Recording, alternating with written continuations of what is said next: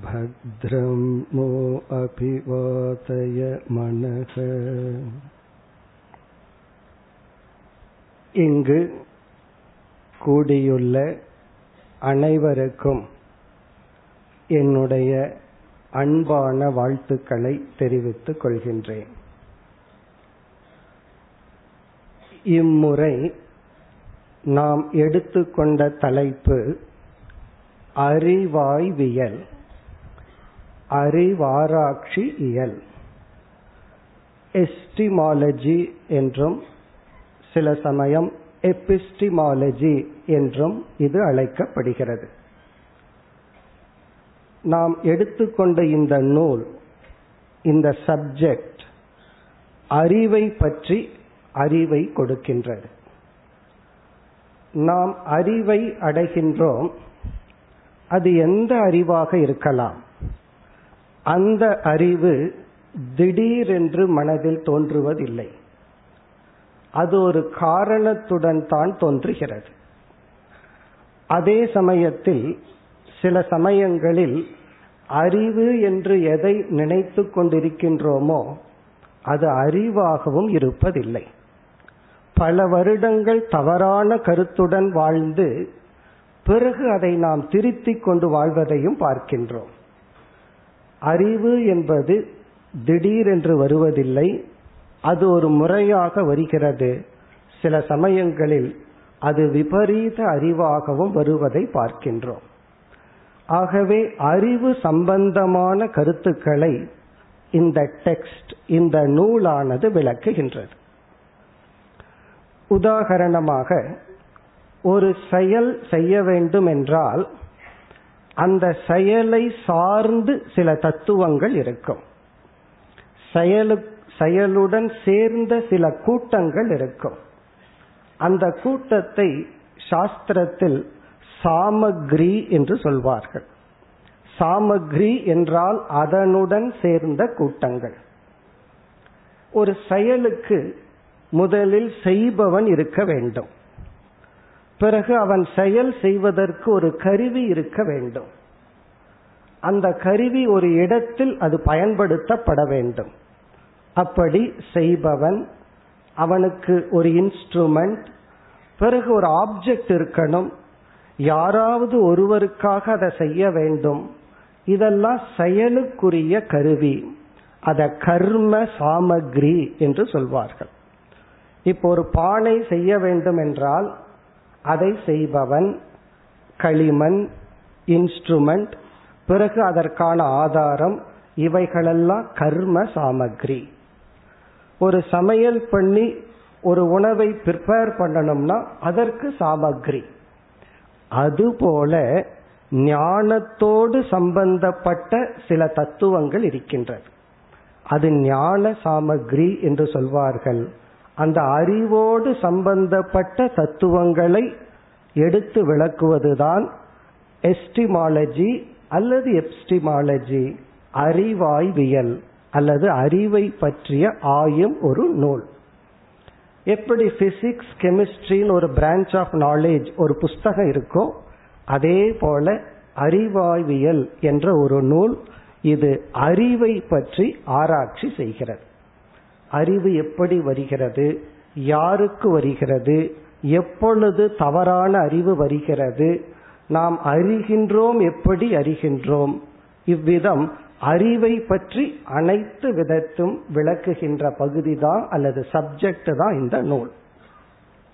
இனி நம்முடைய அடுத்த கருத்து இந்த டெக்ஸ்ட் இந்த நூலானது எங்கு அமைந்துள்ளது? பொசிஷன் இந்த எப்ஸ்டிமாலஜிங்கிற சப்ஜெக்ட நம்ம எங்கு பார்க்கலாம் என்றால் இது வந்து தத்துவ இயலில் ஒரு அங்கமாக இருக்கின்றது.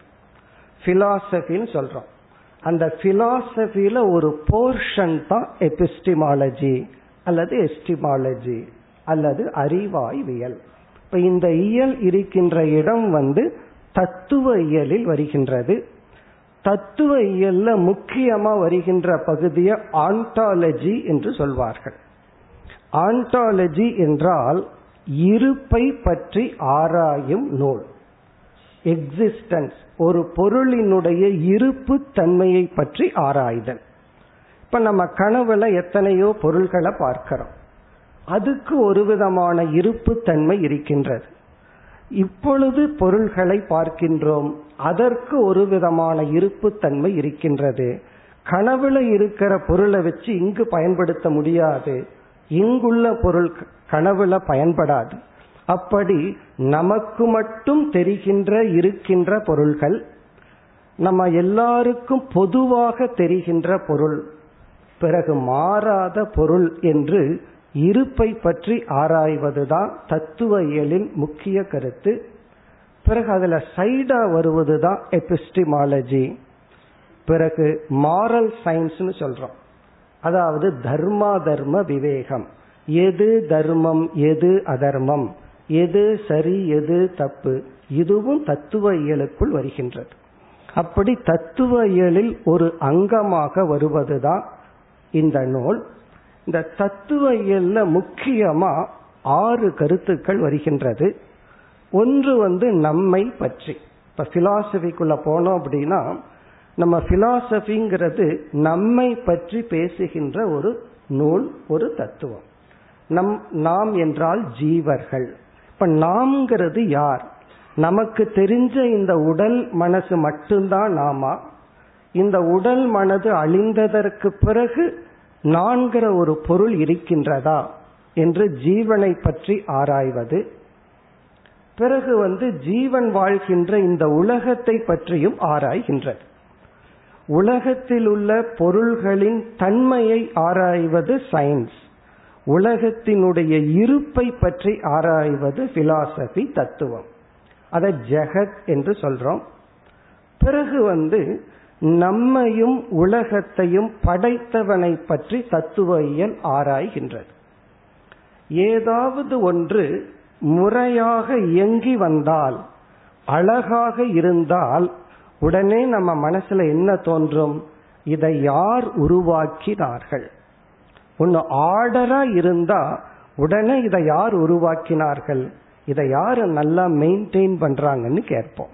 அப்ப இந்த உலகத்தை பார்க்கும் பொழுது எல்லாமே ஒரு ஆர்டரா இருக்கு நியதியுடன் உள்ளது. ஆகவே ஒரு கேள்வி வருகின்றது இந்த நியதியுடன் இயங்கி வருகின்ற நம்மையையும் உலகத்தையும் உருவாக்கியவன் யார்? சாஸ்திரம் வந்து இறைவனை அப்படித்தான் நமக்கு அறிமுகப்படுத்துகிறது. இந்த உலகத்தை படைத்தவன் இறைவன். இப்ப இறை தத்துவம் ஜீவ தத்துவம் ஜெகத் தத்துவம். பிறகு இந்த மூவருக்கும் உள்ள ரிலேஷன்ஷிப் உறவு ஜீவனுக்கும் ஈஸ்வரனுக்கும் என்ன உறவு? ஒரு கோணத்துல சாஸ்திரம் என்ன உறவு சொல்லும்? அவர் படைத்தவர் நாம் படைக்கப்பட்டவர்கள். அவர் வந்து நாம் செய்கின்ற செயலினுடைய பலனை கொடுப்பவர் நாம் செய்கின்ற பலனை அனுபவிப்பவர்கள். இனி ஒரு டைமென்ஷன்ல சொல்லும். அவருக்குள்ள இருக்கிற உண்மை தத்துவம்தான் ஜீவனுக்குள்ளும் உண்மை தத்துவமாக உள்ளது என்று பல கோணங்களில் சம்பந்தம் பேசப்படுகிறது. இப்ப ஜீவன் ஈஸ்வரன் ஜெகத் சம்பந்தம். பிறகு நாம் பந்தப்பட்டுள்ளோமா அல்லது வந்து நாம் முக்தியுடன் இருக்கின்றோமா என்ற கேள்வி வரும் பொழுது மனதில் வாழ்க்கையில எதை அடைந்தாலும் ஏதோ ஒரு நிறைவின்மையை நாம் பார்க்கின்றோம். அப்ப அந்த பந்தம்னா என்ன? பிறகு மோக்ஷம்னா என்ன? மனித சரீரத்தை எடுத்து மனித சரீரத்தினால் மட்டும் அடையக்கூடிய இறுதி இலக்கு என்ன? ஃபைனல் கோல் ஒரு மனுஷனால என்ன அடைய முடியும்? அதை பற்றி அதற்கான சாதனைகளை பற்றி பேசுவதுதான் பிலாசபி இப்ப தத்துவம் என்பது இதனுடைய இருப்பு தன்மைகள் பிறகு அறிவை பற்றி ஆராய்தல் தர்மா தர்மத்தை ஆராய்தல் மாரல் சயின்ஸ் சொல்றோம் எத்திக்ஸ் சொல்றோம் இதெல்லாம் சேர்ந்தது தான் பிலாசபி அதை நம்ம சம்பிரதாயத்துல தர்ஷனம் என்று சொல்வார்கள். தர்ஷனம் அப்படின்னா பிலாசபி இப்ப அறிவாய்வியல் என்று நாம் எடுத்துக்கொண்ட இந்த தலைப்பு தத்துவ இயலில் ஒரு பகுதியாக அமைகின்றது. இனி நம்முடைய முகவரையாக அடுத்த விசாரம் இப்படி ஒரு தலைப்பு தேவையா? அறிவை எப்படியோ அடைகின்றோம் அது சரியா சில சமயம் இருக்கு சரியா சில சமயம் இல்லை. அறிவு சம்பந்தமான தத்துவங்களை எடுத்து ஆராய்ச்சி தேவையா? இப்படி ஒரு சப்ஜெக்ட் தேவையாங்கிறத அடுத்த நம்முடைய விசாரம். எந்த சப்ஜெக்ட்லயுமே இதை செய்வார்கள். இப்ப வந்து ஒரு எக்ஸாம்பிளுக்கு பிசிக்ஸ்னு ஒரு சப்ஜெக்ட் தேவையா? அப்படி ஒரு ஆராய்ச்சியே தேவையா? அப்படின்னு ஆராயும் பொழுது அது தேவைன்னு முதல் நிரூபிக்கப்படுகிறது. காரணம் எவ்வளவோ மேட்டருக்குள்ள எனர்ஜி மறைஞ்சிருக்கு. வெயில்னு சொல்லி அதை கொடை பிடிச்சிட்டு போயிட்டு இருக்கோம் ஆனா அந்த சோலாருக்குள்ள எனர்ஜி இருக்குன்னு எத்தனை வருஷத்துக்கு அப்புறம் ஆராய்ச்சியின் மூலமா தான் கண்டுகொள்ள முடிக்கிறது ஆகவே பிசிக்ஸ்னு ஒரு சப்ஜெக்ட் தேவை. சாதாரணமா கல்லு மண்ணுன்னு ஒரு மேட்டரா இருக்கிற பொருளுக்குள்ள எனர்ஜி எப்படி ஹிடன் அப்ப எங்கு விசாரம் தேவை என்றால் எந்த இடத்துல அறிவு தெளிவில்லாமல் ஆய்வின் மூலமாகத்தான் பெற முடியும். ஒரு ரிசர்ச் பண்ணாதான் அறிவை அடைய முடியுங்கிற இடத்துல நமக்கு ஆராய்ச்சி தேவை. இப்ப இதே போல வியாச பகவான் பிரம்மத்தை பற்றி ஆராய்ச்சி மேற்கொள்வோம்னு முதல் தன்னுடைய பிரம்மசூத்திரத்தில் ஆரம்பிக்கிறார். இப்பொழுது பிரம்மத்தை பற்றி விசாரம் செய்வோம். அப்ப சங்கரர் வந்து ஒரு விசாரம் பண்றார். அந்த முதல் சூத்திரத்துக்கு விளக்கம் கொடுக்கும் பொழுது விசாரம் தேவையா இல்லையா? அப்ப ஃபர்ஸ்ட் விசாரமே விசாரம் தேவையா இல்லையாங்கிறதா விசாரம். இப்படி ஒரு ஆய்வு தேவையா இல்லையான்னு நிலைநாட்டியதற்கு பிறகுதான் ஆய்வே மேற்கொள்ளப்படுகிறது. அப்படி அறிவாய்வியல் தேவையா என்பது முதல் ஆராய்ச்சி. அது வந்து சாஸ்திரத்துல நிலைநாட்டப்படுகிறது. அது ஏன் தேவை? பொதுவா ஆராய்ச்சி வந்து ரெண்டு இடத்துல செய்ய வேண்டும். ஒன்று அந்த இடத்துல அறிவு நேரடியா நமக்கு இருக்கக்கூடாது அல்லது தவறாக புரிந்திருக்க வேண்டும். அப்பொழுதுதான் அங்கு ஆய்வு தேவை. ஒரு கயிற்றை பார்த்துட்டு கயிறுன்னு புரிஞ்சுட்டா ஆய்வு தேவையில்லை. அதை தவறா புரிஞ்சுட்டா தான் பாம்புன்னு புரிஞ்சுட்டா தான் அங்க விசாரம் அவசியம். இரண்டாவது வந்து ஒரு ஆய்வு செஞ்சு ஒரு அறிவை அடைந்தால் அது பலனை கொடுக்க வேண்டும். பிரயோஜனமில்லாத ஆய்வு வந்து அவசியம் இல்லை அத சாஸ்திரத்துல காக்க தந்த பரீட்சான்னு சொல்லுவார்கள். காக்கைக்கு பல்லு இருக்கா இல்லையான்னு ஒருத்தர் ஐம்பது வருஷம் ஆராய்ச்சி பண்றார். முடிஞ்சதுக்கு அப்புறம் அவருக்கு என்ன பிரயோஜனம்? அது இருந்தா இருக்கட்டும் இல்லைன்னா போகட்டும் இவருக்கு என்ன பலன்? அப்படி எந்த ஒரு ஆய்வு அது பலனை கொடுக்க வேண்டும். பிறகு அந்த அங்கு ஒரு குழப்பம் இருக்க வேண்டும். அப்படி பார்க்கையில் முதல்ல நம்ம என்ன குழப்பம் இருக்குன்னு பார்க்க போறோம். அறிவு சம்பந்தமா ஆராய்ச்சி பண்ணா என்ன பலன்னு பார்த்துட்டு பிறகு இந்த ஆராய்வுக்குள் நாம் நுழைய போகின்றோம். நம்ம வந்து அறிவை அடைந்து கொண்டு இருக்கின்றோம் பல சமயங்கள்ல அறிவுன்னு நினைச்சிட்டு இருக்கிற நம்ம தவறான அறிவையும் அடைகின்றோம். பிறகு கொஞ்ச நாளைக்கு அப்புறம் இது தப்புன்னு புரிஞ்சுக்கிறோம். இப்ப அறிவை அடைகின்றோம். தவறான அறிவை அடைகின்றோம். அந்த நேரத்தில் அது தவறுன்னு தெரிவதில்லை. பிறகு சில காலங்களுக்கு பிறகு இந்த அறிவுல குற்றம் இருக்கிறதுன்னு புரிந்து கொள்கின்றோம். பிறகு அதை களைந்து விடுகின்றோம். இப்படி அறிவு அறியாமை தவறான அறிவு சில சமயம் அறிவு இருக்கு. அதை செயல்படுத்துற திறன் கிடையாது. தெளிவா நம்ம சொல்லுவோம். எனக்கு எல்லாம் தெரியும் ஆனா என்னால இம்ப்ளிமெண்ட் பண்ண முடியல. அறிவிற்கு அதை செயல்படுத்த இயலவில்லை. அது ஏன்? அறிவுக்கு என்ன செஞ்சா ஒரு உறுதி கிடைக்கும்? இப்ப பலகீனமான அறிவு அடைகிறோம் பலமான அறிவு அடைகிறோம் ஆகவே இதை பற்றி ஆராய்வு நமக்கு தேவை. இனி பிரயோஜனத்துக்கு வர்றோம். இந்த ஆராய்ச்சி இப்ப நம்ம செய்ய போற ஆராய்ச்சியில எப்படி ஒரு பலன் வரும் என்று இப்பொழுதே நம்ம ஒரு எக்ஸாம்பிள்ல பார்ப்போம். ஒரு சிறிய உதாரணத்தை எடுத்துக்கொள்வோம். இது வந்து அறிவினுடைய மகத்துவத்தை அறிவினுடைய தன்மையை புரிந்து கொள்கின்ற ஒரு எக்ஸாம்பிள் இப்போ ஒரு குழந்தை இருக்கு. இரண்டு வயசு மூணு வயசு குழந்தை இருக்கு. அதை வந்து பெற்றோரோ யாரோ தடியில அடிச்சிடுறாங்க ஸ்கேல்ல அடிக்கிறாங்க. அந்த குழந்தை வந்து அழுகின்றது. அந்த குழந்தைய சமாதானப்படுத்துறதுக்கு நம்ம என்ன பண்ணுவோம் தெரியுமோ? அந்த ஸ்கேலை எடுத்து அந்த ஸ்கேலை ஒரு அஞ்சு முறை அடிப்போம்.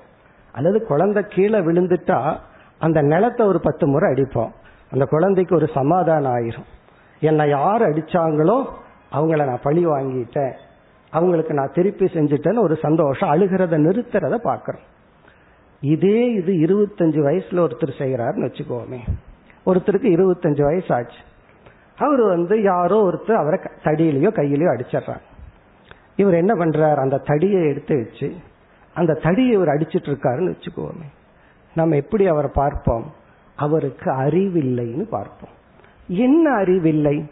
எப்படிப்பட்ட அவருக்கு அறிவில்லை என்றால் அந்த குச்சி அப்படிங்கிறது ஒரு இன்ஸ்ட்ருமெண்ட் அது ஒரு கருவி. கருவிக்கு சுதந்திரம் கிடையாது. அந்த இன்ஸ்ட்ருமெண்ட் வந்து பிரயோகம் செய்பவனுடைய விருப்பப்படிதான் அது செயல்படும்.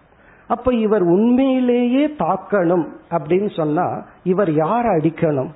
யார் அடிச்சாங்களோ அவரைத்தான் இவர் அடிக்கணும். தடிக்கே போக வேண்டாம். கையில அடிக்கிறாங்கன்னு வச்சுக்கோமே அவர் நான் அந்த கையத்தான் அடிப்பேன்னு சொல்லக்கூடாது. அவர் அடிச்சாலே போதும். அவர் உடலை அடிச்சாலே போதும். காரணம் என்ன? இன்ஸ்ட்ருமெண்ட்ங்கிறது வேற. அந்த இன்ஸ்ட்ருமெண்ட்டை பிரயோகிப்பவன் வேறு. இன்ஸ்ட்ருமெண்ட்டுக்கு வந்து சாய்ஸ் கிடையாது. இப்ப இது ஒரு அறிவு. இது ஒரு ஞானம். எப்பொழுது வந்திருக்கு? இருபத்தஞ்சு வயசு ஆனதுக்கு அப்புறம் வந்திருக்கு. குழந்தையா இருக்கும்போது இல்லை அது பரவாயில்ல.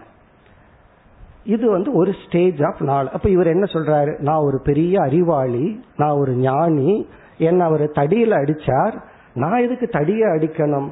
அதற்கு காரணமான அவர் மீது கோபப்பட்டு நான் அவரை அடிச்சிட்டேன். இது ஒரு ஸ்டேஜ் ஞானத்தினுடைய ஒரு படி. இனி நம்ம அப்படியே உபனிஷத்துக்கு போவோம். மகாநாராயண உபனிஷத்துன்னு ஒரு உபனிஷத். இது வந்து இதுக்கு மேல ஒரு அறிவை கொடுக்குது. இந்த அறிவை நம்ம இப்ப சொன்னாவே பல பேர் இதை ஏற்றுக்கொள்ள மாட்டார்கள். இந்த அறிவின் மீதே கோபம் வந்துடும் அந்த உபனிஷத்து என்ன சொல்லுதுன்னா ஒருவன் வந்து இப்ப அடுத்த ஸ்டேஜ் ஆஃப் ஞானத்துக்கு போறோம் உபனிஷத் கொடுக்கிற அறிவுக்கு போறோம். இப்ப இந்த அறிவுக்கு நம்ம தயாரா இருக்கிறோமான்னு இப்பொழுதே நம்ம நம்ம நம்ம டெஸ்ட் பண்ணிடலாம். உபனிஷத் என்ன சொல்கிறது? ஒருவன் வந்து இனி ஒருவனை துன்புறுத்தும் பொழுது இப்ப யாரோ ஒருத்தர் நம்ம தவறான வார்த்தையிலையோ இல்ல ஒரு தடியிலையோ அடிக்கிறாங்க. ரொம்ப கோவப்பட்டு அடிக்கிறாங்க. கோவப்பட்டா தான் அடிக்க முடியும். கோபம் இல்லைன்னா அவரே அடிக்கிறார்? இப்ப இவர் கோபத்தினால நம்ம அடிக்கிறார்.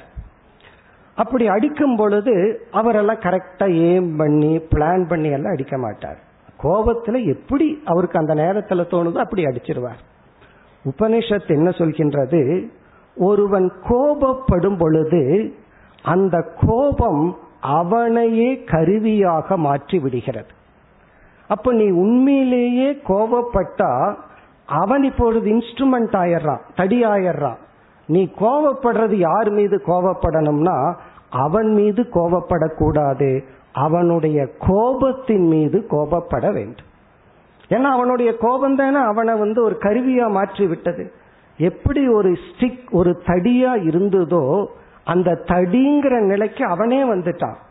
அப்போ நீ உண்மையிலேயே கோபப்படுறதா இருந்தா கோபத்தின் மீது கோபப்பட வேண்டும். ஒருத்தர்கிட்ட போய் கோபத்தின் மீது கோபப்படுனா நம்ம மேல கோபப்பட்டுற இதை பிரிச்சு பார்க்கிற சக்தி நமக்கு இல்லை உபனிஷத் சொல்லுது அடுத்த ஸ்டேஜ் ஆஃப் நாலேஜ் அடுத்தபடி உபனிஷத் என்ன சொல்லுதுன்னா ஒருத்தர் கோபப்பட்டு ஏதாவது பேசுனா நீ அவரை கண்காணிக்காத அவருடைய கோபம்தான் காரணம். காமோ கார்ஷீத் மன்யு ரகார்ஷீத். இது வந்து கோபம் மட்டுமில்ல ஒருத்தர் ஆசைப்பட்டு அதர்மம் செய்தால் ஆசையினால இவன் தர்மத்தை காம்ப்ரமைஸ் பண்ணிடுறான். அதனால இவன் ப்ரே பண்றான். இது ஒரு பிரேயர் மந்திரம்.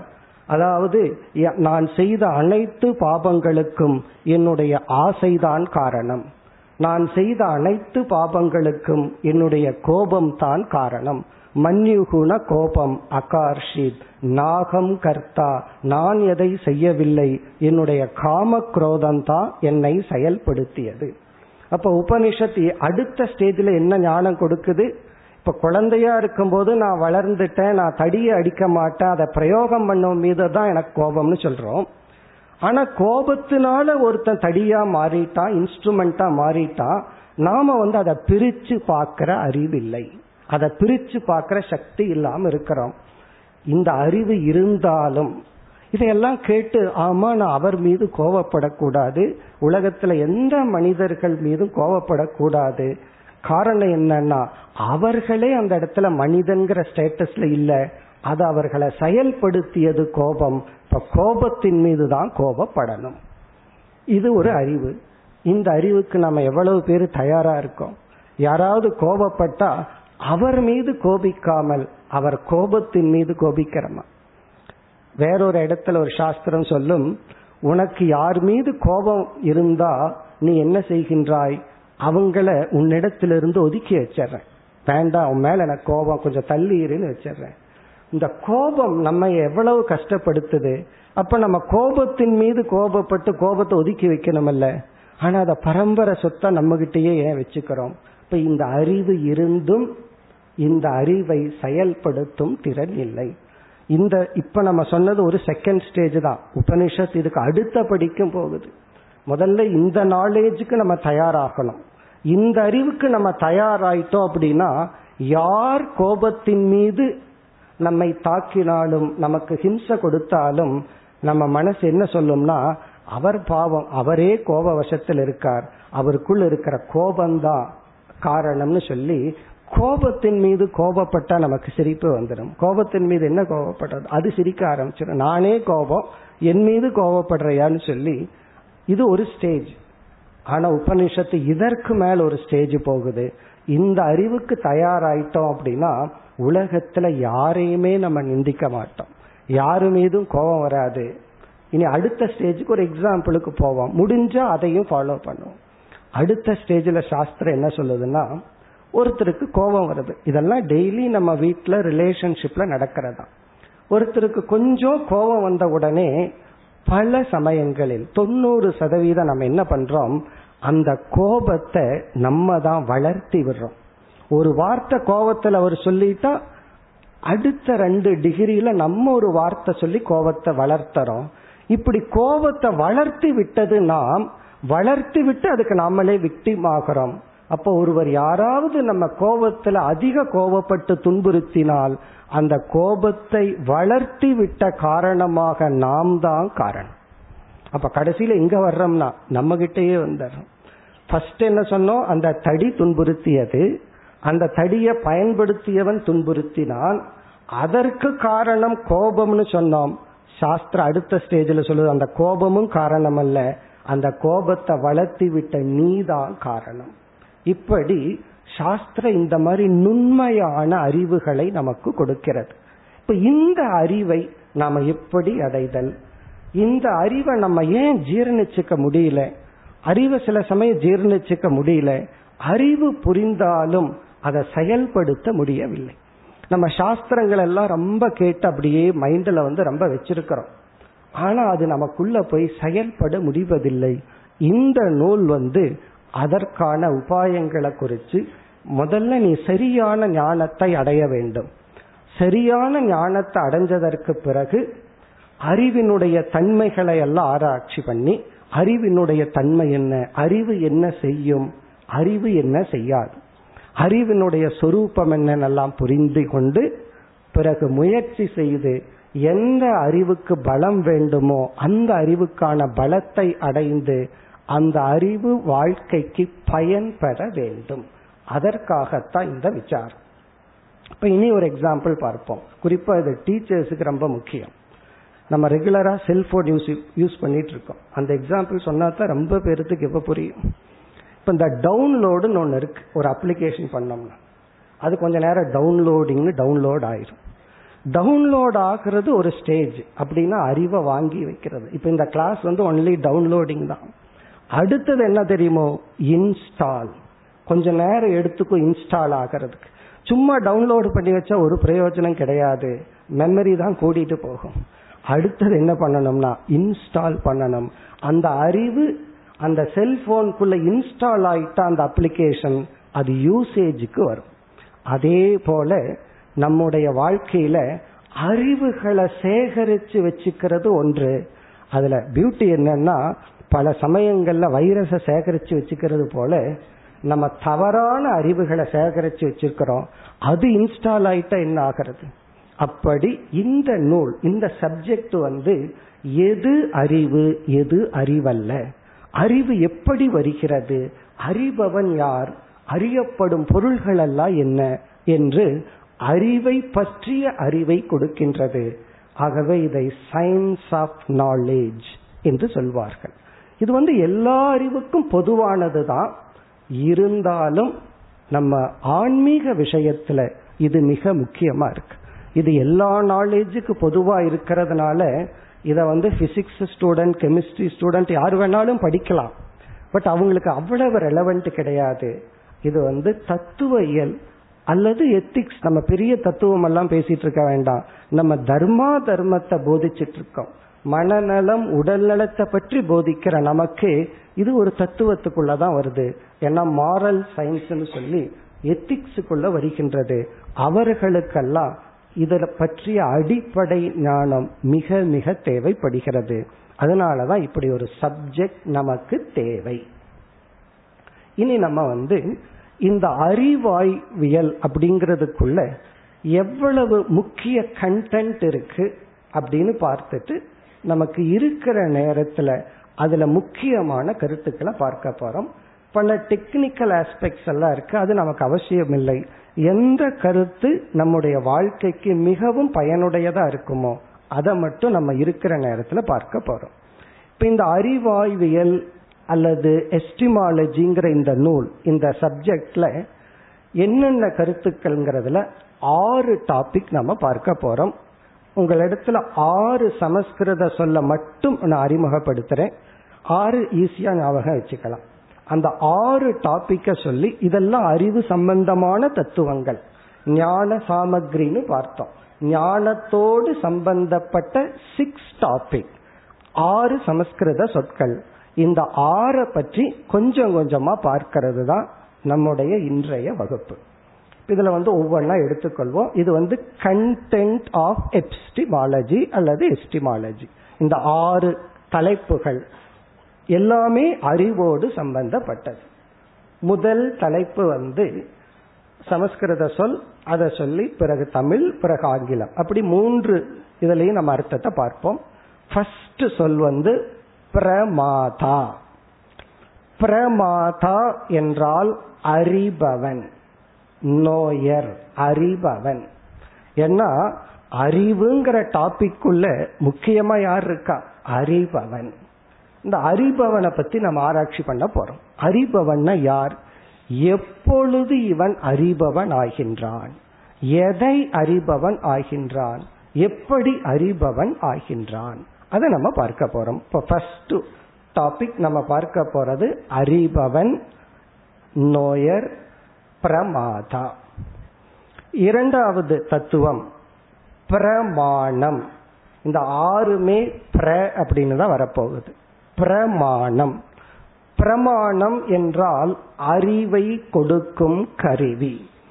இன்ஸ்ட்ருமெண்ட் ஆஃப் நாலேஜ் அறி கருவி எந்த ஒரு இன்ஸ்ட்ருமெண்ட் நமக்கு அறிவை கொடுக்குமோ அந்த இன்ஸ்ட்ருமெண்ட்டுக்கு பேரு பிரமாணம். இப்ப எழுதுதல் என்ற செயலுக்கு ஒரு கருவி இருக்கு அதை பேனான்னு சொல்றோம். இப்ப பென் அப்படிங்கிற ஒரு இன்ஸ்ட்ருமெண்ட் எழுதுதல்ங்கிற செயலுக்கு கருவியா இருக்கு.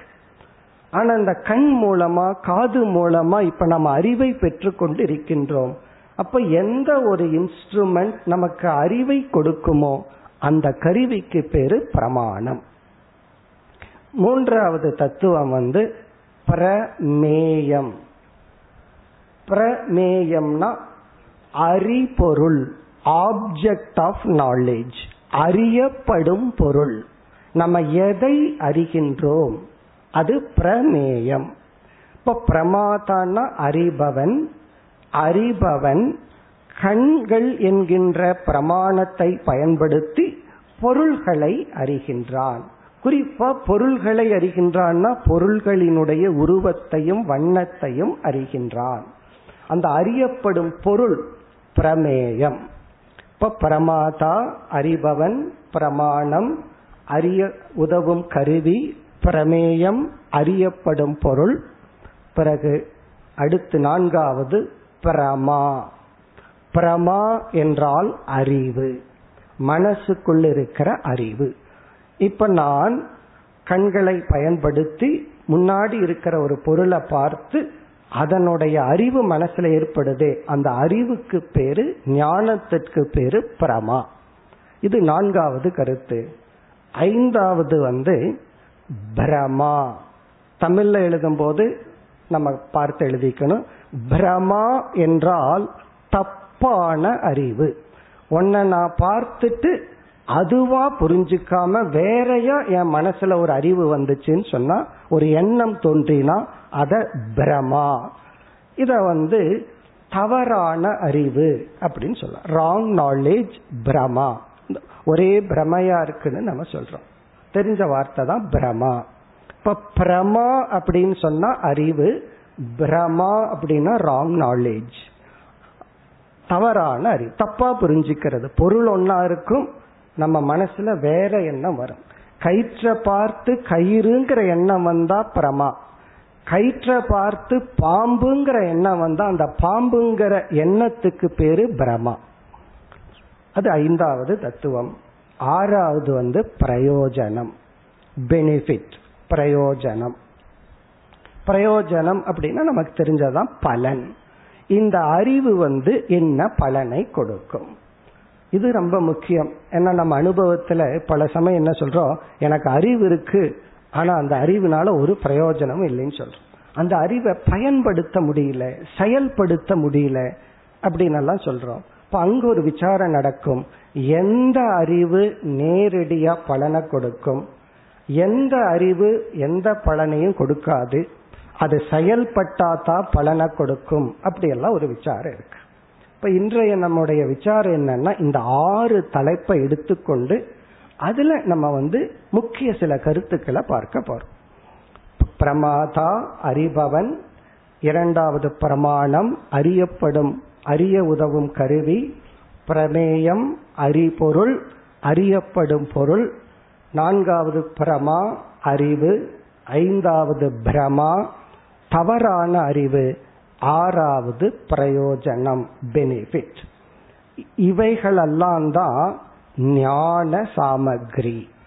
ஞான சாமக்ரினா அறிவோடு சார்ந்த தத்துவங்கள் அல்லது அறிவு கூட்டங்கள் அப்படின்னு சொல்றோம். அறிவு கூட்டங்கள்னா அறிவோடு இருக்கின்ற அறிவோடு நெருக்கமாக சம்பந்தப்பட்ட பிரின்சிபல் இது வந்து எல்லா அறிவுக்கும் பொருந்தும். எனி நாலேஜ் இது பொருந்தும். இனி நம்ம என்ன பண்ண போறோம்? ஒவ்வொரு தலைப்பாக எடுத்துக்கொள்ள போகின்றோம். முதல்ல இந்த ஆறினுடைய லட்சணங்களை நம்ம புரிஞ்சுக்க போறோம். அதுல வந்து நமக்கு தெரிந்து கொள்ள வேண்டிய மைய கருத்துக்களை பார்க்க போறோம். நம்முடைய முதல் தலைப்பு இந்த ஆறுல வந்து பிரமாதா. பிரமாதா என்றால் அறிபவன். இந்த அறிபவன் யார் அப்படின்னு இப்ப நம்ம புரிஞ்சுக்கிறோம் சுருக்கமா.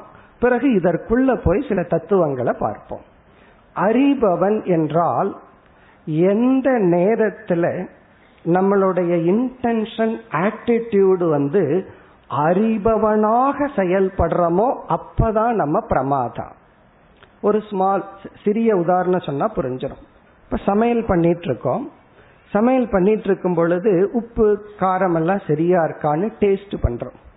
அப்படி டேஸ்ட் பண்ணும் பொழுது பசிய நீக்கணும் அனுபவிக்கணுங்கிற எண்ணத்துல நம்ம அங்க அப்ரோச் பண்ணல. அறிவுக்காக டேஸ்ட் பண்றோம். இது வந்து சரியா இருக்கா?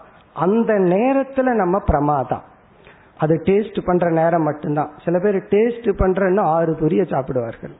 ரெண்டாவது பொரியெல்லாம் பிரமாதம் இல்ல. ஃபர்ஸ்ட் ஒழுங்கா இருக்கான்னு டேஸ்ட் பண்றது தான் பிரமாதா அதுக்கப்புறம் போக்தா. போக்தான்னு அனுபவிப்பவன். அப்போ நம்ம அனுபவத்துக்காக புலன்களை பயன்படுத்தினால் அப்ப பிரமாதாவா நம்ம இல்லை அறிபவனா நம்ம இல்லை. நம்ம அனுபவிப்பவனா இருக்கிறோம்.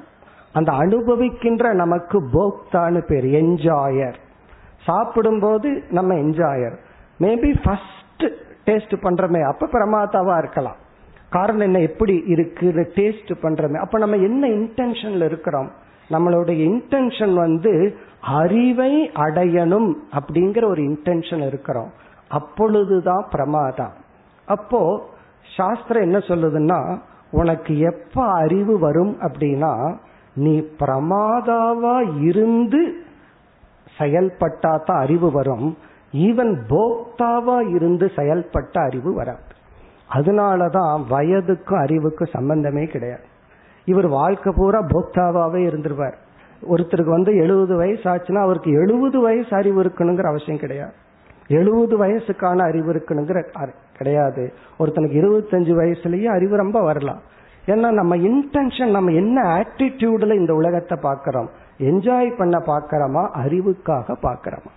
அப்ப பிரமாதா அறிபவன் சொன்னா இதெல்லாம் ரொம்ப ஃப்ராக்ஷன் ஆஃப் செகண்ட்ல நமக்குள்ள நடக்கிறது. அறியணுங்கிற ஆட்டிடியூட்ல இருக்கும்போது நம்ம பிரமாதா. அடுத்த செகண்ட் போக்தா. அடுத்த செகண்ட் வேற ஏதாவது நம்ம மாறிடுறோம். அப்ப பிரமாதாங்கிறவன் யார் அப்படின்னு சொன்னா அறியணும் அப்படிங்கிற ஆட்டிடியூட்ல அறிவை கொடுக்கும் கருவியை பயன்படுத்தும் பொழுது அவன் பிரமாதா. இந்த பிரமாதாவா இருந்துட்டு அறிபவன்கிற ஆட்டிடியூடில் இருந்துட்டு பிரமாணத்தை பயன்படுத்தல அப்படின்னா அவன் பிரமாதா அல்ல. இப்ப அறிபவன்கிற ஆட்டிடியூடு மட்டும் போதாது. அவன் அறிவை கொடுக்கும் இன்ஸ்ட்ருமெண்ட்டை பயன்படுத்த வேண்டும். இப்ப பிரமாதாவுக்கு லட்சணம் பிரமாண பிரயோக்தா. பிரயோக்தான பயன்படுத்துபவன். பிரமாணத்தை பயன்படுத்துபவன் பிரமாதா. அப்ப இவன் வந்து பிரமாணத்தை வந்து பிரமாணம்னா அறிவை கொடுக்கும் கருவியை அவன் பயன்படுத்த வேண்டும். அதை பயன்படுத்தலைன்னா இவனுக்கு அறிவு வராது. ஒரு எக்ஸாம்பிள் சொல்லிட்டு உடனே நம்ம ஆன்மீக தத்துவத்துக்குள்ள வந்துடுறோம். இப்போ ஒருத்தர் வந்து பிளஸ் டூ ஒரு பையன் படிச்சு முடிக்கிறான். முடிச்ச உடனே இப்போ ஒரு பிரமாதா அவன் ஒரு ஸ்டூடெண்ட் ஸ்டூடெண்ட்னாவே அவன் பிரமாதாவா தான் இருக்கணும் அறிவை அடையபவன் அவன் ஃபர்ஸ்ட் என்ன பண்றான் ஒரு பிரமாதா செய்ய வேண்டிய முதல் நிச்சயம் வந்து நான் எதை பற்றி அறிவை அடைய வேண்டும். அதை அவன் டிசைட் பண்ணணும். குழந்தைகள்லாம் சொல்றாங்க நான் இதை படிக்கணும் அதை படிக்கணும். அப்போ ஒரு பிரமாதா செய்ய வேண்டிய ஃபர்ஸ்ட் ரெஸ்பான்சிபிலிட்டி பிரமாதாவிடம் இருக்கின்ற முதல் பொறுப்பு எந்த அறிவை அடைய வேண்டும்னு சொல்லி பிரமேய நிச்சயம் ஆப்ஜெக்ட் ஆஃப் நாலேஜ நிச்சயம் பண்ணணும். நான் இந்த அறிவை அடையணும். கெமிஸ்ட்ரி பிசிக்ஸ் கம்ப்யூட்டர் சயின்ஸ்னு இவன் ஃபர்ஸ்ட் அதை டிசைட் பண்ணுவான். இப்ப குழந்தைகிட்டயே கேட்போம். பத்தாவது ஒன்பதாவது படிக்கும்போது நீ என்ன படிக்க போற? அப்ப அந்த குழந்தை சொல்லு நான் இதை படிக்க போறேன். அப்ப ஃபர்ஸ்ட் டிசிஷன் என்ன? இது வந்து எல்லாத்துக்கும் பொருந்தும். அறிய வேண்டிய பொருளை நிச்சயம் செய்தல். இப்ப பிரமாதாவினுடைய ஃபர்ஸ்ட் டியூட்டி வந்து ஞான நிச்சயம். பிரமேய நிச்சயம். பிரமேயம்னா ஆப்ஜெக்ட் ஆஃப் நாலேஜ் நான் இது சம்பந்தமான அறிவை அடைய வேண்டும். இனி நெக்ஸ்ட் இரண்டாவது நிச்சயம் என்ன அப்படின்னு சொன்னா உடனே அவன் அடுத்த கேள்வி நம்மளே கேட்போம். நீ எந்த காலேஜில் சேர்ற? எங்க போய் படிக்க போறேன் அப்போ அது பிரமாண நிச்சயம். எங்கு இந்த அறிவு உனக்கு கிடைக்கும்? அதான் அவன் டிசைட் பண்ணுவான். அதுல சாய்ஸ் இருக்கு. இந்த இடத்துல போனா நல்லா சொல்லி தருவார்கள். இங்க சேர்ந்தா எனக்கு நல்ல அறிவு கிடைக்கும். இப்ப அறியப்படும் பொருளை நிச்சயம் செய்ததற்கு பிறகு அடுத்த நிச்சயம் என்ன செய்யறான்னா பிரமாணம்.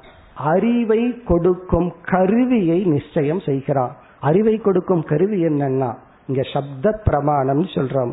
அதாவது வந்து காலேஜ் பிளஸ் டீச்சர்ஸ் புஸ்தகங்கள் ஆசிரியர்கள் அந்த நூல் எங்கு அறிவு கொடுக்கப்படுமோ அது பிரமாணம். அதை நிச்சயம் பண்றான். இதுதான் நேச்சுரலா நடக்கிறது. மூன்றாவது என்னன்னா தன்னை தயார்படுத்தி கொள்ளுதல். பிரமாத்திரு சித்தி அப்படின்னு சொல்றான். சித்தினா இந்த இடத்துல ப்ரிப்பரேஷன் அர்த்தம். தன்னை தயார்படுத்தி கொள்றது அடுத்ததா இவன் செய்வான். காரணம் என்ன? இவன் இந்த நாலேஜ் அடையணும்னு முடிவு பண்ணிட்டான். இந்த நாலேஜ் அடையணும்னா இந்த இடத்துல போய் படிக்கலான்னு முடிவு பண்ணிட்டா இவன் ஈவந்தோ இந்த நாலேஜ் அவனுடைய லட்சியமா இருந்தாலும் எந்த பிரமாணத்தின் மூலமா இந்த ஞானத்தை அடையலாம்?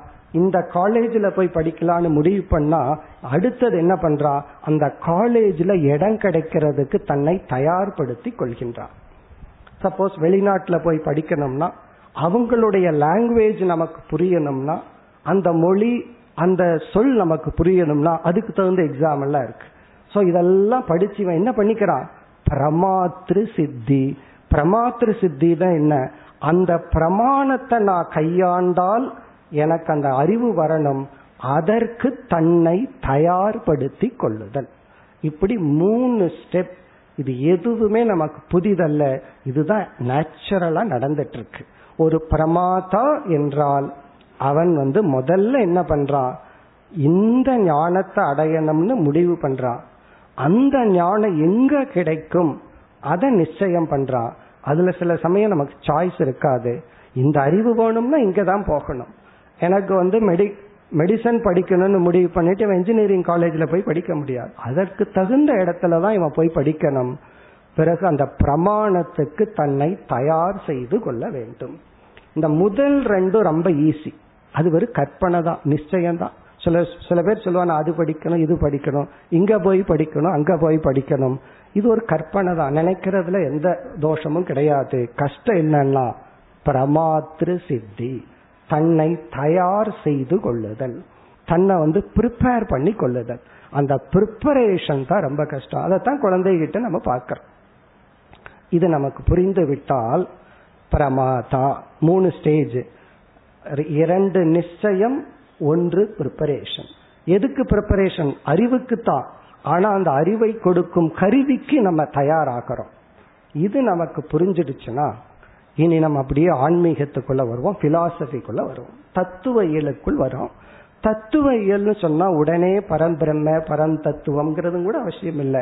இவன் தர்மப்படி வாழணும் அப்படின்னு நினைச்சு இந்த சினம் தவிர்த்தல் பொறாமை தவிர்த்தல் உடல் ஆரோக்கியமா இருக்கிறது தர்மப்படி வாழுதல் இது எல்லாமே தத்துவ இயலில் வருகின்ற ஒரு அங்கம். இந்த மாரல் சயின்ஸ் எத்திக்ஸும் பிலாசபியினுடைய ஒரு பார்ட்டு தான். ஸோ இப்படி ஒருவருக்கு திடீர்னு நான் ஸ்பிரிச்சுவாலிட்டியை பற்றி தெரிஞ்சுக்கணும் இறைவனை பற்றி அறிவு அடையணும் என்ன நான் தூய்மைப்படுத்திக்கணும் ஆன்மீக அறிவனை அடையணும் அப்படின்னு ஒருத்தர் நிச்சயம் பண்றார். இந்த நிச்சயம் எல்லாம் சில சமயங்கள்ல நம்மளாம் யோசிச்சு வர்றதில்ல. அது ஏதோ ஒரு புண்ணியத்தில் அப்படி வந்துடும் பல பேர்த்துக்கு நமக்கே இங்க நம்ம ஏன் இந்த நேரத்தில் இங்க உட்கார்ந்துட்டு இருக்கோம்? இருபத்தஞ்சு வருஷத்துக்கு முன்னாடி இருந்த நான் இப்படி இங்க இருப்பேன்னு கற்பனையும் கூட பண்ணி பார்த்திருக்க மாட்டோம். நமக்கு ஏன் இப்படி ஒரு தூண்டுதல் வந்துச்சு? நமக்கு ஏன் இந்த தத்துவ ஞானத்துல ஒரு ஆர்வம் வந்துச்சு? நமக்கே தெரியாது. அது எப்படியோ வந்தாச்சு. அப்ப நம்ம ஒரு நிச்சயம் நம்மை மீறி நமக்கு வந்து விடுகிறது. ஒரு தத்துவ தெரிஞ்சுக்கணும். பிலாசபிய நம்ம தெரிஞ்சுக்கணும் அப்படிங்கிற ஒரு ஆர்வம். இரண்டாவது வந்து இந்த அறிவை எங்கு அடைதல்? அதை சூஸ் பண்ணணும். மூன்றாவது அதற்கான தகுதியை அடைய வேண்டும். இப்ப மற்ற ஞானத்துல முதல் இரண்டு ரொம்ப சுலபம். அது எல்லாத்துக்கும் தெரியுது எல்லா சொசைட்டில வாழ்ந்துட்டு இருக்கோம் எந்தெந்த சப்ஜெக்டுக்கு ஃபியூச்சர்ல ஸ்கோப் இருக்கோ அதை பார்த்து நம்ம சூஸ் பண்றோம். அது என்ன ஸ்கோப்பா இருந்தாலும் பர்சனலா நல்லா இருந்தோம்னா எங்க வேணாலும் நல்லா இருக்கலாம். அப்படி அதெல்லாம் நம்ம முடிவு பண்ணிடுறோம். அதுல பெரிய குழப்பங்கள் கிடையாது. குழந்தையா இருக்கும்போது ஸ்கூல் காலேஜ்ல எல்லாம் ரொம்ப குழம்பிட்டு இருக்க மாட்டோம். நமக்கே தெரிஞ்சிடும் இந்தந்த சப்ஜெக்ட் எல்லாம் இருக்கு இங்கெங்கெல்லாம் போனா நம்ம படிக்கலாம் இந்த மாதிரி நம்ம ப்ரிப்பேர் பண்ணி வச்சுக்கலாம்?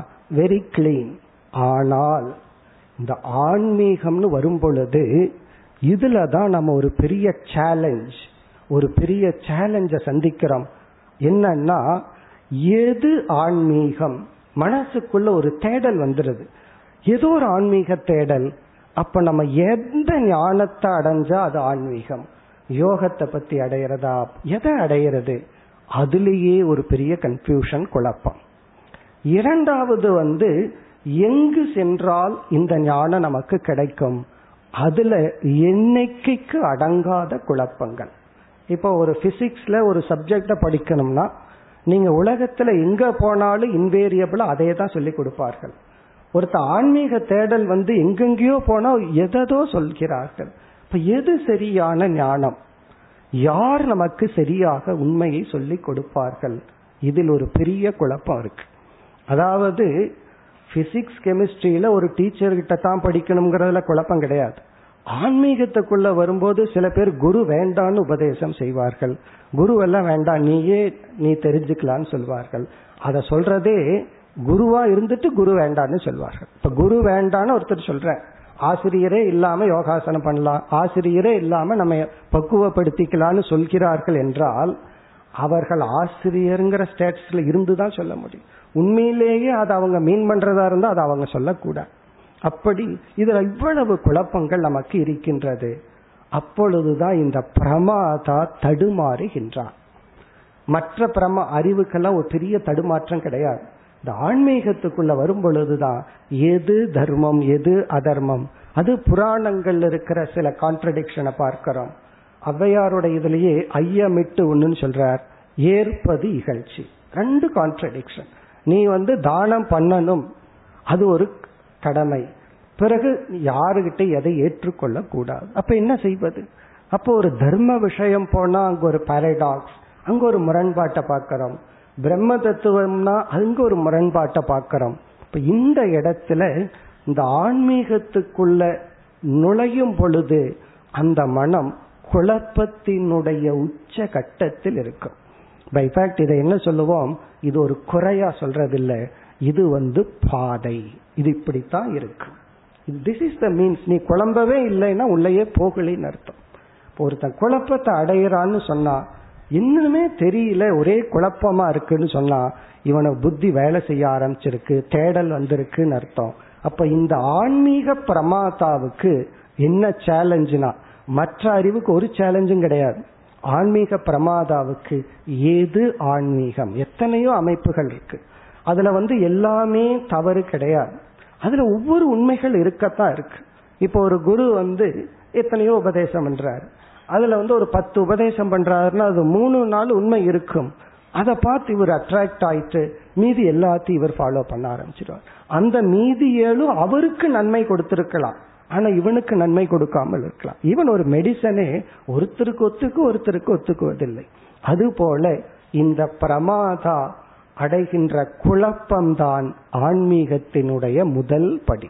நமக்கு குழப்பம் வந்துட்டு இருந்தது குழம்பிட்டு இருந்தோம் அப்படின்னா என்ன அர்த்தம்னா ஏதோ ஆன்மீகத்துக்குள்ள போக ஆரம்பிச்சிட்டோம்னு அர்த்தம். இப்ப இந்த பிரமாதா என்ன செய்ய வேண்டும்? அதுதான் இப்ப கேள்வி. இதெல்லாம் தெளிவு அடையணும். நான் எதை அடையணும்? எந்த அறிவை அடையணும்? அதனாலதான் சங்கரர் வந்து ஒருத்தர் எழுபது வயசுக்கு மேல வியாக்கரணம் படிச்சிட்டு இருக்கார் அதை பார்த்து சங்கரர் பஜகோந்தத்தில் எழுதுறார் நகி நகி ரக்ஷதி டுக்ரிஞ்சு கரணே. நீ வந்து எழுபது வயசுக்கு மேல வியாக்கரணம் படிச்சு என்ன அடைய போற? இந்த வயதுல எந்த மைய கருத்தை அடையணுமோ அதை அடை. நீ போய் இதுக்கு மேல சமஸ்கிருதம் படிச்சு இலக்கணம் படிச்சு என்ன பண்ண போற? அப்போ ஆகவே இலக்கணம் உனக்கு இந்த வயசுல பயன்படாது. அதே இது ஒரு இருபது வயசுல ஒருத்தனுக்கு இன்ட்ரெஸ்ட் இருக்கு. அவனுடைய புத்திக்கு அந்த சாஸ்திரத்தை கொடுத்த ஒரு எக்ஸசைஸா இருக்கும் அப்ப அவன் படிக்கலாம். ஆகவே சாஸ்திர நிந்தையும் நம்ம பார்க்கிறோம். எந்த வயசுல எதை படிக்கணும் எதை அடையணும் எந்த அறிவு தேவை? இந்த குழப்பத்துல இருப்பவன் தான் பிரமாதா. இப்ப இப்ப இவ்வளவு நேரம் என்ன எஸ்டாப்ளிஷ் பண்ணிருக்கிறோம்னா குழப்பத்துக்கு எந்த தெளிவும் நம்ம சொல்லல. குழம்புறோம் குழம்பிட்டு இருக்கிறோம் அவ்வளவுதான். இந்த குழப்பம் வந்தா ஒரு மனசுல வருத்தப்படுவோம். இனி ஒரு மனதில் சந்தே சந்தோஷப்படணும். ஓ உள்ள குழம்புறோம் ஏதோ நல்லது நடக்க போகுது. என்னன்னா நமக்கு இதுல ஒரு குழப்பம் வந்திருக்கு. இந்த இடத்துல தான் வாழ்க்கையில சில சமயங்கள்ல ஒரு பாரடாக்ஸ பாக்கிறோம் அறிவில்லாமல் நல்லதை தேர்ந்தெடுக்கும் சூழ்நிலைக்கு நம்ம வர்றோம். நமக்கு அறிவு கிடையாது. இப்போ ஒருத்தர்கிட்ட போய் சொல்றோம். அல்லது சாஸ்திரமே சொல்லுது. சாஸ்திரமே குருவுக்கெல்லாம் லட்சணம் கொடுத்து இப்படிப்பட்ட குருவை நீ தேர்ந்தெடுக்க வேண்டும். ஒரு சிஷ்யனுக்கு இப்படிப்பட்ட குருவை தேர்ந்தெடுக்கிற அளவு குருவை ஜட்ஜ் பண்ற அளவுக்கு ஞானம் இருந்தா அவனுக்கு எதுக்கு குரு? அப்போ ஒரு இவனுக்கு எது நன்மை எது நல்லது எதை அடையணும் எப்படி அடையணும்னு தெரியாத சமயத்துல இவனால எப்படி ஒரு ரைட் டீச்சரை தேர்ந்தெடுக்க முடியும்? இவனால தேர்ந்தெடுக்க முடியாது. ஏன்னா தேர்ந்தெடுக்கும் அறிவு இருந்தா குருவே தேவையில்லை. ஆனா இவன் தேர்ந்தெடுத்து தான் ஆகணும். ஏன்னா சரியான அறிவை தேர்ந்தெடுத்து சரியான அறிவை கொடுக்கும் கருவியை அவன் தேர்ந்தெடுத்து ஆகணும். இந்த சமயத்துலதான் தர்மம் நமக்கு துணை புரிகின்றது. அப்ப நம்ம எந்த சூழ்நிலையில் இருக்கிறோம்னா எது நல்லது எது கெட்டதுன்னு தெரியாத ஸ்டேஜில் நம்ம புத்தி நல்லதை தேர்ந்தெடுத்தான் நமக்கு நட்கதி நல்லதை தேர்ந்தெடுக்கல அப்படின்னா நமக்கு நட்கதி இல்லை. இப்ப இந்த இடத்துல நம்ம எந்த ஸ்டேஜில் இருக்கிறோம்னா இந்த இடத்துல தான் அந்த ஹெல்ப்லெஸ்னஸ் சொல்றோம். டோட்டல் ஹெல்ப்லெஸ்னஸ் இந்த டோட்டல் ஹெல்ப்லெஸ்னஸ்ல இருந்து மனசுல வர்றது தான் சரணாகதி சரணடைதல். இப்ப பகவானிடத்துல சரணடைதல். இந்த பக்தி இறைவா எனக்கு ஒன்றும் தெரியாது. பொதுவா ஒரு இன்டர்வியூ போனா நம்முடைய அறிவை வந்து சோதிப்பார்கள். அதிக அறிவு இருக்குங்கிறத காமிச்சிட்டோம்னா நமக்கு கிடைச்சிடும் ஆனா ஆன்மீகத்துல குரு எதை சோதிப்பார் தெரியுமா? இவனுக்கு எவ்வளவு தூரம் இவனுடைய முட்டாள்தனத்தை இவன் கண்டுபிடிச்சிருக்கான். தான் எவ்வளவு தூரம் முட்டாள்னு புரிஞ்சிருக்கிறா. இதுதான் இவருடைய கொஸ்டின் டீச்சரை இம்ப்ரெஸ் பண்ணணும்னு பேசிட்டு இருக்கிறதெல்லாம் நெகட்டிவ் எனக்கு ஒண்ணுமே தெரியல. அந்த அறியாமையை கண்டுபிடிப்பதுதான் பிரமாதாவினுடைய முதல் தகுதி. இப்ப நம்ம என்ன பண்ணணும்னா எனக்கு ஒன்னும் தெரியல வழியும் தெரியல இலக்கும் தெரியவில்லை. எதுல ஆன்மீகத்துல? எது சரி எது தப்பு? எது பிரம்மன்? எது நித்தியம்? எது அநித்தியம் எனக்கு ஒன்னும் புரியல. அந்த அறிவு வரும் பொழுது மனம் தூய்மை ஆகின்றது. மனதில் இருக்கிற தேவையில்லாத எண்ணங்கள் எல்லாம் போய் மைண்ட் பியூர் ஆகுது. அப்ப குரு கிட்ட அவன் போகும் பொழுது ஒரு கிளீன் ஸ்லேட்டா போகணும். இதுவரைக்கும் சேர்த்து வச்ச அறிவெல்லாம் எனக்கு பயன்படவில்லை. அகாடமிக்ல இவன் எவ்வளவு வேணாலும் படிச்சிருக்கலாம். அது எதுவுமே பயனில்லை. எனக்கு ஒன்றும் தெரியவில்லை.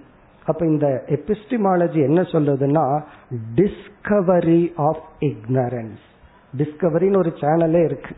இங்க நம்ம கண்டுபிடிக்க வேண்டிய சேனல் என்ன தெரியுமோ? இக்னரன்ஸ் நம்முடைய அறியாமையை கண்டு கொள்ளுதல் அப்ப சிஷ்யனுடைய லட்சணம் என்னன்னா குயிஸ் ரைட் ஸ்டூடெண்ட்னா எனக்கு ஒன்றும் தெரியவில்லை என்று தெரிந்து கொள்ளுதல். இதுவே பெரிய விஷயம். ரொம்ப பேர்த்துக்கு பார்த்தா எனக்கு இது தெரியும் அது தெரியும்னு சொல்லி ஒருத்த வந்து எனக்கு இது தெரியும் அது தெரியும்னு சொல்ல சொல்ல அவனுடைய இக்னோரன்ஸ் அவன் விளக்கிட்டு இருக்கான்னு அர்த்தம். ஒருத்தன் எனக்கு ஒண்ணுமே தெரியாதுன்னு சொல்ல சொல்ல அவனுடைய பியூரிட்டி அவன் விளக்கி கொண்டிருக்கின்றான் அர்த்தம். இப்ப குரு கிட்ட போகும் பொழுது அவன் என்ன தன்னை வெளிப்படுத்தணும்னா தனக்கு ஒன்றும் தெரியாதுன்னா தப்பா நினைச்சிருவாங்கன்னு நினைக்காம எனக்கு ஒன்றும் தெரியாது அப்படிங்கறதா? சில பேர் கேள்வி கேட்கும் போதே ஒரு பயத்துல தப்பா நினைச்சுக்குவாங்களோ? நமக்கு அறிவில்லைன்னு நினைச்சுக்குவாங்களோ? ஏதோ இவருக்கு ஃபுல்லா இருக்கிறதாகவும் நம்ம வந்து அவர் கேள்வி கேட்டா மட்டும் இவருக்கு இல்லைன்னு கண்டுபிடிக்கிறதாகவும் ஒரு கற்பனை. ஏன்னா அதுக்கு அந்த அகங்கார இடம் கொடுக்கார். தன்னுடைய தனக்கு ஒன்றும் தெரியல. ஐ எம் இக்னோரண்ட்னு சொல்றதுக்கு அகங்காரம் அந்த அளவுக்கு சுருங்கி இருக்க வேண்டும். அந்த இண்டிவிஜுவாலிட்டி நெகேட் ஆயிருக்கணும். அப்போ யார் பிரமாதா? ஆன்மீக ஞானத்திற்கு யார் பிரமாதான்னு சொன்னா யார் தன்னுடைய அறியாமையை உணர்ந்துள்ளார்களோ யார் அந்த அகங்காரத்தை சற்று குறைத்துள்ளார்களோ அவர்கள் பிரமாதா. அவர்களுக்கு சரியான இடத்துல ஃபெய்த் வரணும். சரியான பிரமாணத்துல நம்பிக்கை வரணும். இப்ப நம்ம உபனிஷத் கருத்தெல்லாம் பார்த்தோம்.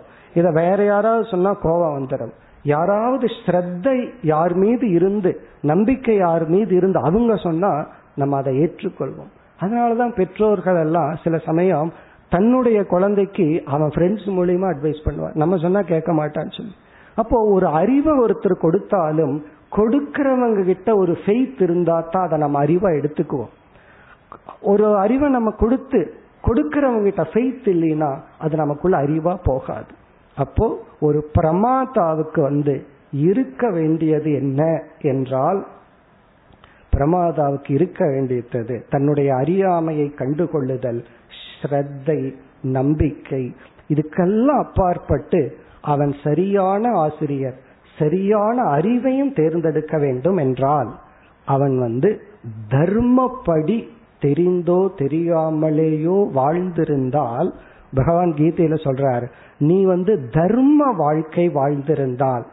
ஏதோ ஒரு பிறவையில இந்த பிறவையிலையோ எந்த பிறவையிலையோ அந்த தர்மம் தான் உன்னுடைய அறியாமையில் இருந்து உனக்கு சரியான பாதையை காட்டும். இப்ப நமக்கு அறிவு இல்லை பாதையை காட்டுறதுக்கு. பிறகு அந்த பாதைக்குள்ள போறதுக்கு யார் துணைனா? தர்மம் தான் துணை. நம்ம தர்மத்தை ஏன் காம்ப்ரமைஸ் பண்றோம்?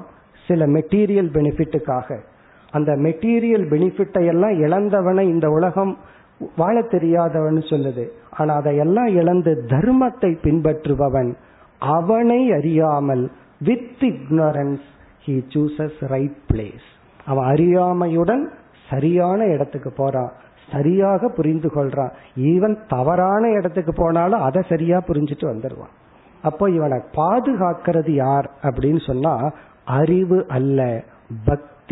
சரணாகதி தர்மம். அப்ப சாஸ்திரம் என்ன சொல்லுதுன்னா நீ ஆன்மீகத்துக்குள்ள போகணும்னா உனக்கு ரொம்ப இன்டெலிஜென்ட் எல்லாம் இருக்கணும் அறிவெல்லாம் இருக்கணுங்கிற அவசியம் இல்லை. நீ ஒரு சிம்பிள் பர்சனா இருந்தா போதும். தர்மத்தை நீ வச்சிருந்தா போதும். நீ தர்மத்தை விட்டுட்டு நீ எவ்வளவு சாஸ்திரங்கள் படித்திருந்தாலும் டவுன்லோட் ஆகிருக்கு இன்ஸ்டால் ஆகாதுன்னு அர்த்தம். சிலதெல்லாம் டவுன்லோடு பண்ணியிருப்போம். இன்ஸ்டாலே ஆகாது. அத்தனை அறிவும் சும்மா டவுன்லோட் ஆகி உள்ள இருக்குமே தவிர ஒரு அறிவும் இன்ஸ்டால் ஆகாது. அப்படின்னா தனக்கு பிரயோஜனம் இருக்கா சாஸ்திரமே சொல்லும். அதாவது வந்து இந்த கரண்டி வந்து சுவையை அறியாது. தர்வி பாக ருச்சி பாக ருச்சின்னா அந்த பாகத்தினுடைய சுவையை கரண்டி அறியாது. நம்ம தான் அதை அனுபவிப்போம். காரணம் என்னன்னா அது அதற்குள்ளேயே இருந்தாலும் சாம்பாருக்குள்ளேயே கரண்டி ஊறி இருந்தாலும் அதை சுவைப்பது கரண்டி அல்ல. அதே போல சில பேர் அறிவை சேர்த்து வச்சிருக்கலாம். அந்த அறிவு அவர்களுக்கு பயன்படா பயன்படாம இருக்கும் மற்றவங்களுக்கு பயன்படலாம். அது பயன்படணும்னா தர்மம் தான் நமக்கு முக்கியம். இப்ப இது பிரமாதாவினுடைய ஒரு முக்கிய லட்சணம். இப்ப இங்க நம்ம ரொம்ப ஆசிரியர்கள் இருக்கிறதுனால ஒரு ஆசிரியரா நம்ம இருக்கும் பொழுது இந்த பிரமாதாவினுடைய நிலை என்னன்னு கொஞ்சம் பார்ப்போம். இப்ப நம்ம டீச்சரா இருக்கோம். குறிப்பா வந்து நம்ம நட்பண்புகளை சொல்லிக் கொடுக்கறோம். உடல் ஆரோக்கியத்துக்கு நன்மையை சொல்லிக் கொடுக்கறோம். நம்ம ஆசிரியர்களா இருக்கிறோம். இது ஒரு கோணத்துல பிளஸ்ஸிங்னு சொல்லலாம். காரணம் என்னன்னா நம்ம லட்சியத்தை ரிமைண்ட் பண்ணிட்டே இருக்கும். நம்ம எந்த லட்சியத்தை நோக்கி போயிட்டு இருக்கிறோமோ அது ரிமைண்ட் பண்ணிட்டே இருக்கும். ஒரு கோணத்தில். ஆனால் இனியொரு கோணத்தில் ஆசிரியரா இருக்கிறதே டிஸ்அட்வான்டேஜா இருக்கு. இது ரெண்டையும் நம்ம பார்க்கணும். இது வந்து இந்த ஞானம்ங்கிறது டபுள் எஜ்டு வெப்பன் மாதிரி. இப்போ ஒரு பத்தடி ஒருத்தர் தள்ளி இருக்கார். அவர் கையில் ஒரு பால் இருக்கு. அதை கொடுங்கன்னு கேட்குறோம். அவர் தூக்கி போடுறாரு நம்ம கேட்ச் பிடிச்சிக்கலாம். தப்பு கிடையாது. அவர் கையில் ஒரு கத்தி இருக்கு. கொடுங்கன்னு கேட்குறோம். தூக்கி எறிகிறாருன்னு வச்சுக்கோமே கேட்ச் பிடிச்சா என்ன ஆகும்? அதே போலதான் ஞானம். இந்த ஞானம்ங்கிறது கைக்கு வரும் பொழுது ஒரு கத்தி பிடியா கைக்கு வரலாம் அல்லது முனையா கைக்கு வரலாம். அப்படி ஒரு ஞானம் நமக்கு வரும் பொழுது அது நம்மையே டேமேஜ் பண்றதா இருக்கலாம். காரணம் ஒரு ஆசிரியரா நம்ம ஸ்டேஜுக்கு வரும் பொழுது நம்ம பிரமாணம்ங்கிற ரோல் எடுத்துக்கிறோம். ஆசிரியருங்கிறது அறிவை கொடுப்பவர். பிரமாணமா இருக்கும் பொழுது ஒரு ஆங்கிள் பிரமாதாவா இருக்கிறத ஸ்டேட்டஸ இழந்துடும் இது மற்ற சப்ஜெக்டுக்கு நோ ப்ராப்ளம் மற்ற சப்ஜெக்டை நம்ம டீச் பண்றோம். நம்ம கேரக்டர் எப்படி வேணாலும் இருக்கலாம். அது ஒரு ப்ராப்ளம் இல்லை. ஆனா இந்த எத்திக்ஸ்னு வரும்போது தத்துவங்கள்னு வரும் பொழுது நம்ம வந்து அறிவை கொடுப்பவனா செயல்படும் பொழுது அறிவை வாங்குகின்ற மனதை இழந்து விடுகின்ற வாய்ப்பு இருக்கிறது. ஸோ அதை மட்டும் கரெக்ட் பண்ணிட்டோம்னா டீச்சிங்கிறது பிளஸ்ஸிங் அல்லது teaching can be a curse வேற ஒரு இடத்துல வித்யாரண்ய சாமி சொல்ற ஒரு குரு ஒரு சிஷ்யனுக்கு டீச் பண்ணும்போது அது பிளஸ்ஸிங்காம் இருக்கலாம் கர்ஸாம் இருக்கலாம்.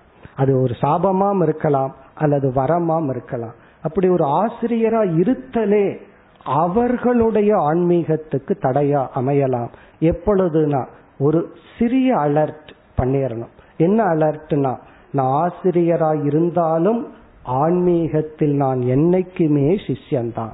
நான் ஆன்மீகத்துக்குள்ள என்னைக்குமே நான் ஒரு சாதகன்தான். நாம் ஒருவரை ஒருவர் சேர்ந்து நம்ம வந்து பயணம் செய்கிறோம். இந்த இன்ஸ்பயரிங் ஈச் அதர்னு சொல்வார்கள். அதனால மற்றவங்க நம்மைய குருன்னு நினைக்கலாம். ஆனா நம்மைய நம்ம குருன்னு நினைச்சிடவே கூடாது. அதனாலதான் அந்த ஹோலினஸ் இஸ் அன்செல்ஃப் அவேர்னு சொல்வார்கள். ஒருத்தரை பார்த்து அவர் ரொம்ப ஹோலி பர்சன் சொல்றோம். ஆனா அவர் அப்படி நினைச்ச ஹோலி பர்சன் அல்ல. அவர் தன்னை ஹோலி இல்லைன்னு நினைக்கிறதுனால தான் ஹோலி பர்சன் ஒரு குழந்தை அழகா இருக்கு.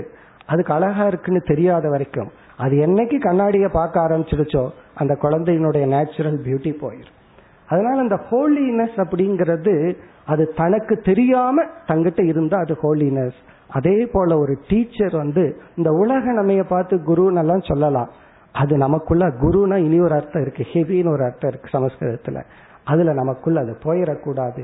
அதுல மட்டும் கவனமா இருக்கணும். உலக நம்ம சொல்லுது ஏன்னா நீ ஒரு ஸ்டெப் கீழே இருக்கிற நான் ஒரு ஸ்டெப் மேல இருக்கிற அவ்வளவுதான் வித்தியாசம். நம்ம எல்லாமே ஒரே பிளாட்ஃபார்மை நோக்கி போயிட்டு இருக்கோம் ஒரே லட்சியத்தை நோக்கி போயிட்டு இருக்கோம் ஆசிரியரா இருக்கிற நம்ம வந்து பிரமாதாவாக இருக்க வேண்டும். அதுதான் இங்க நமக்கு பாயிண்ட்ஸ் நம்ம பிரமாணம்னா அறிவை கொடுக்கும் கருவியா நம்ம இருந்துட்டு இருக்கிறோம் அது ஒரு ஜாப் தான். அது ஏதோ அறிவை கொடுத்துட்டு போயிடுறோம்.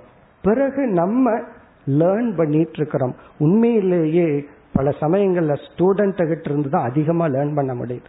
ஐன்ஸ்டீனோட லைஃப்ல சொல்லுவார்கள் ஒரு சின்ன குழந்தை வந்து அடிக்கடி சந்தேகம் கேட்டுட்டு போயிட்டு இருந்துச்சான் திடீர்னு அந்த அம்மா வந்து ஒரு நாள் மன்னிப்பு கேட்டாங்களாம் உங்களை போய் டிஸ்டர்ப் பண்றாங்கன்னு. அப்ப அவர் சொன்னாராம் நான் அந்த குழந்தை என்னிடத்திலிருந்து எவ்வளவு படிச்சதோ அதற்கு மேல் அந்த குழந்தையிடமிருந்து படித்து கொண்டேன்.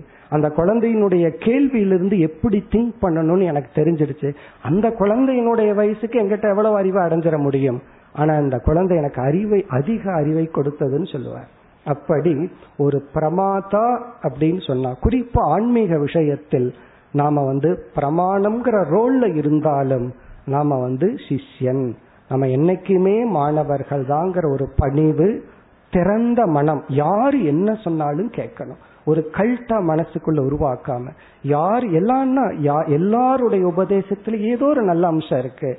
அதை நம்ம எடுத்துக்கொள்ள கூடாது அவ்வளவு சுலபமா யாரையும் நிராகரிக்க கூடாது இந்த நிஷேதம் கிரிட்டிசிசம் ஹர்ட் பண்றது நம்முடைய எந்த ஒரு சொல் குறிப்பா ஆசிரியருங்கிற ஒரு ஸ்டேட்டுக்கு வந்துட்டோம்னா நம்முடைய சொல் யாருடைய மனதையும் புண்படுத்த கூடாது ஒருத்தர் தப்பான கருத்தையே வச்சிருக்கலாம். அதுல அவங்க ரொம்ப எமோஷனலா அட்டாச்சா இருக்கலாம். அதை போய் நம்ம தவறுன்னு கூட சொல்லக்கூடாது. மேபி அது ஒரு ஸ்டெப்பா இருக்கலாம்.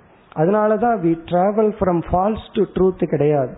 We travel from one truth to better truth ஒரு நல்லதிலிருந்து அடுத்த மேலான உண்மைக்கு போறோம். ஒரு கீழான உண்மையிலிருந்து அடுத்த மேலான உண்மையை நோக்கி பயணம் பண்றோம். இந்த அஹிம்சை நம்முடைய சொற்களை மிகவும் கவனமா கையாளணும். அதனாலதான் ஒரு மகான் சொல்லுவார் ஒரு ஆசிரியர் எதை பேசணுங்கிறத விட எதை பேசக்கூடாதுங்கிறது கவனமாக இருக்க வேண்டும். அப்படி டைம் டிசிப்ளின் பிறகு வந்து நம்ம மனசுக்குள்ள நம்ம வந்து ஒரு மாணவர்கள் இதெல்லாம் பிரமாத லட்சணம். இப்படி இருப்பவன்தான் அறிவை அடைய முடியும். நாம எந்த ஸ்டேஜ்ல வேணாலும் எப்படி வேணாலும் எவ்வளவு வயசாயிருக்கலாம் எவ்வளவு படிச்சிருக்கலாம் எவ்வளவு பொருள் இருக்கலாம். இந்த உலகம் அதை மதிக்குது. பட் நான் ஐ ஆம் தி மோஸ்ட் சிம்பிள் பர்சன் மனசுக்குள்ள இருந்தா பக்தி இருந்தால் அறியாமையை கண்டுகொண்டால் அகங்காரத்தை நீக்கினால் நமக்கு அறிவில்லாமலேயே அறிய வேண்டிய இலக்கும் அதற்குரிய பாதையும் நமக்கு கிடைத்து விடும் இப்ப இதோடு இந்த செஷனை நம்ம நிறைவு செய்வோம். அடுத்த ஒரு அஞ்சு பாயிண்ட் இருக்கு. பிரமாணம் பிரமேயம் பிரமா பிரமா பிரயோஜனம். இதை நம்முடைய அடுத்த செஷன்ல பார்ப்போம். ஹரியம்